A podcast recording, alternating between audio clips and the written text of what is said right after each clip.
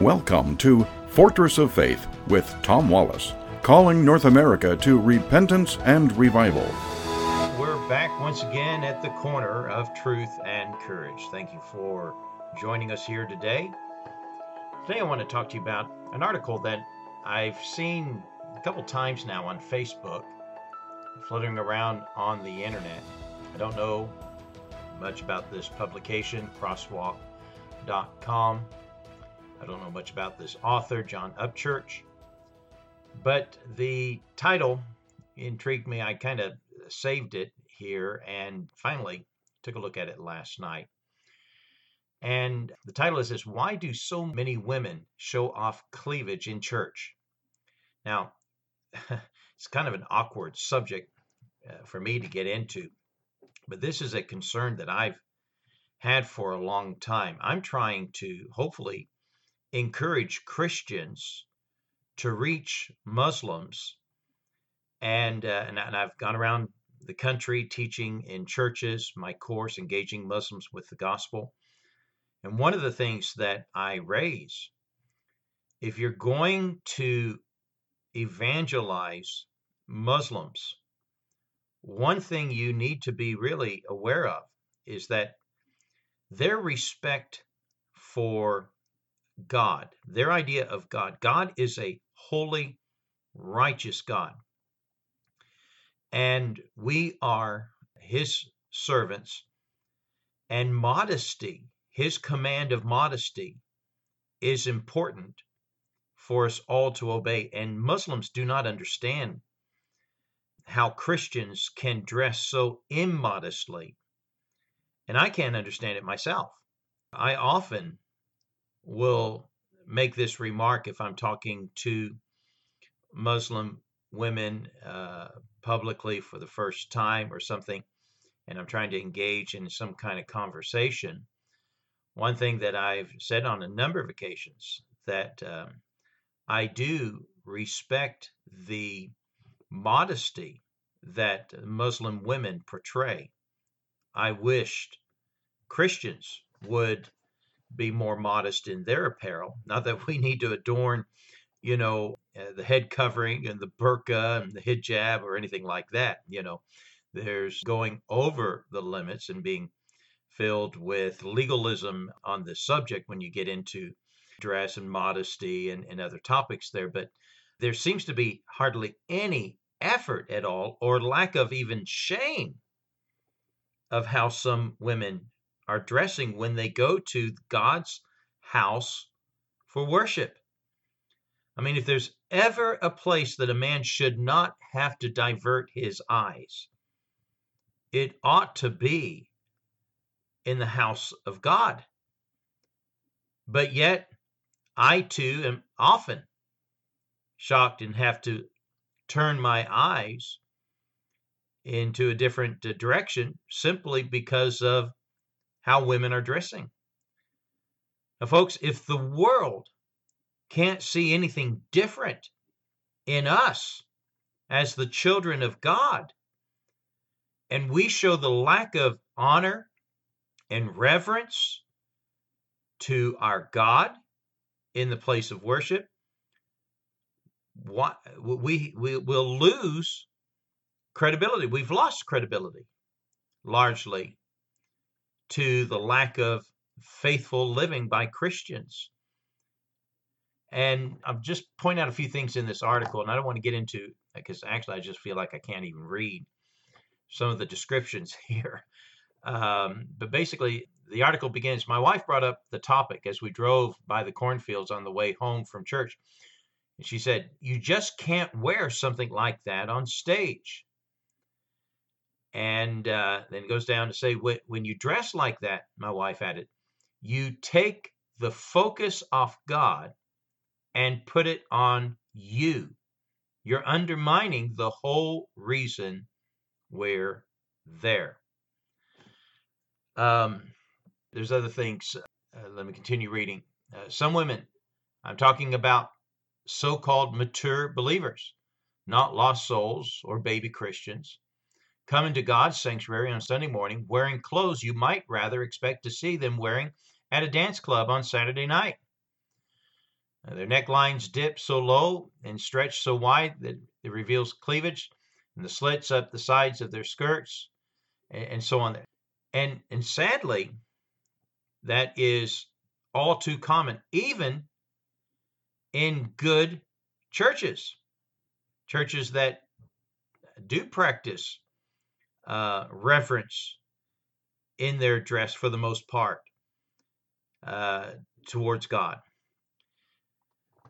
Folks, it seems like churches are so eager to dress down, become more casual, become more laid back.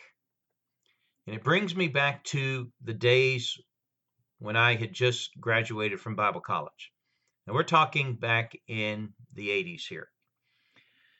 And I was introduced to Rick Warren back then. And he was just becoming a, a phenomenon in many circles of his success and church growth. And and I had listened to his. Um, uh, it was it was a they would invite preachers to come and attend his series on how you too can be successful like me, basically. And I listened to the cassette tapes of that whole series. And some things just I'll not I'll not forget. You know, if if we learn how to sell Jesus like you sell soap, then we'll build a big church. Folks, Jesus is not soap. Religion isn't a commodity here. We're not here to entertain. And by the way, it's not a stage. It's the platform for the pulpit, for the preaching of God's holy word. And that's become the problems that we've turned the platform and the pulpit into a stage. We've removed the pulpit. It's now no longer there in many churches. It's a bar stool.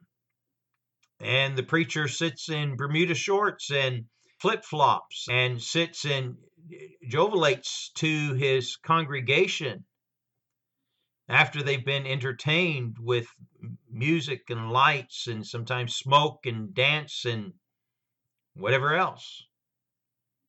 Lord, help us.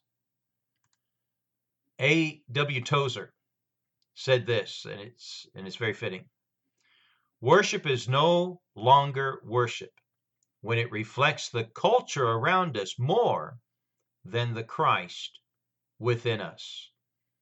Let me say that again.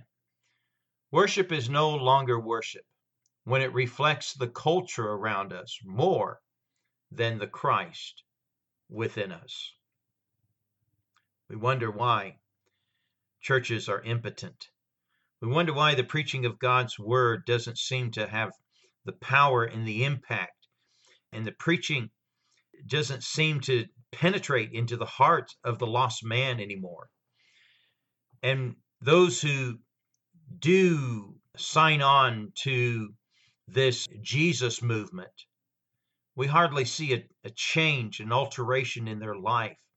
They still practice their sins, they're still in bondage to many of their sins. Why? Because they're trying to reform their life instead of being transformed by the renewing of their mind and by being washed in the blood of Jesus Christ.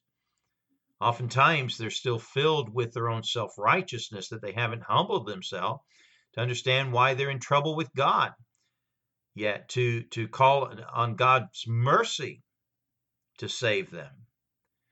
They've signed on to the Jesus movement because after all Jesus is going to do something for them that he's going to fill that hole in their life that they've been missing.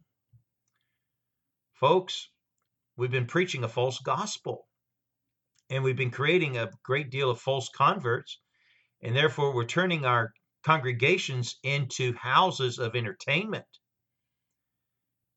some do it well, some do it very well. And sure, you get a good feeling. You can be enthused, you can be touched, you can be warmed, and identify that as feelings of religious activity, and even maybe give credit to the Holy Spirit for it. Tell you the Holy Spirit gets credited for things that he's not involved with. Here's what the Bible has to say on some of these things. In 1 Corinthians chapter 3 verse 17, if any man defile the temple of God, him shall God destroy, for the temple of God is holy. Consider that, folks. The house of God is holy. We have no right to walk into God's house, the place that we assign to be the, the place of worship, that we have given consecration to that place as a house of worship. And we go in dressed like the world. We make no effort to honor the guest of honor, the person that we're trying to honor. In fact, most of the time we choose our churches not really for what God wants, but what we will get out of it. Lord, help us.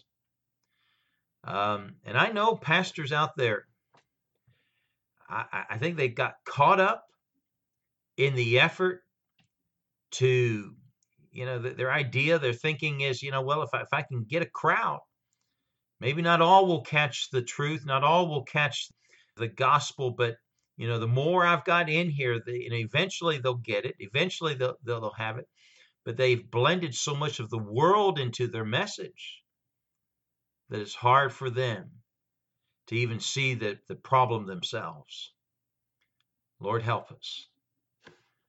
Folks, um, I think the outward appearance of what we show on the outside reflects the heart that's within us.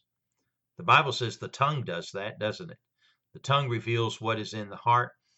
And I believe our actions are basically following the reality of our heart. Now, it doesn't mean that if you dress in a suit and dress in a uh, ladies in, in, a, in a dress and modest that that outward adornment is going to make a change there. But I believe, folks, if the heart is right, then we will follow through with those things and show honor to our God.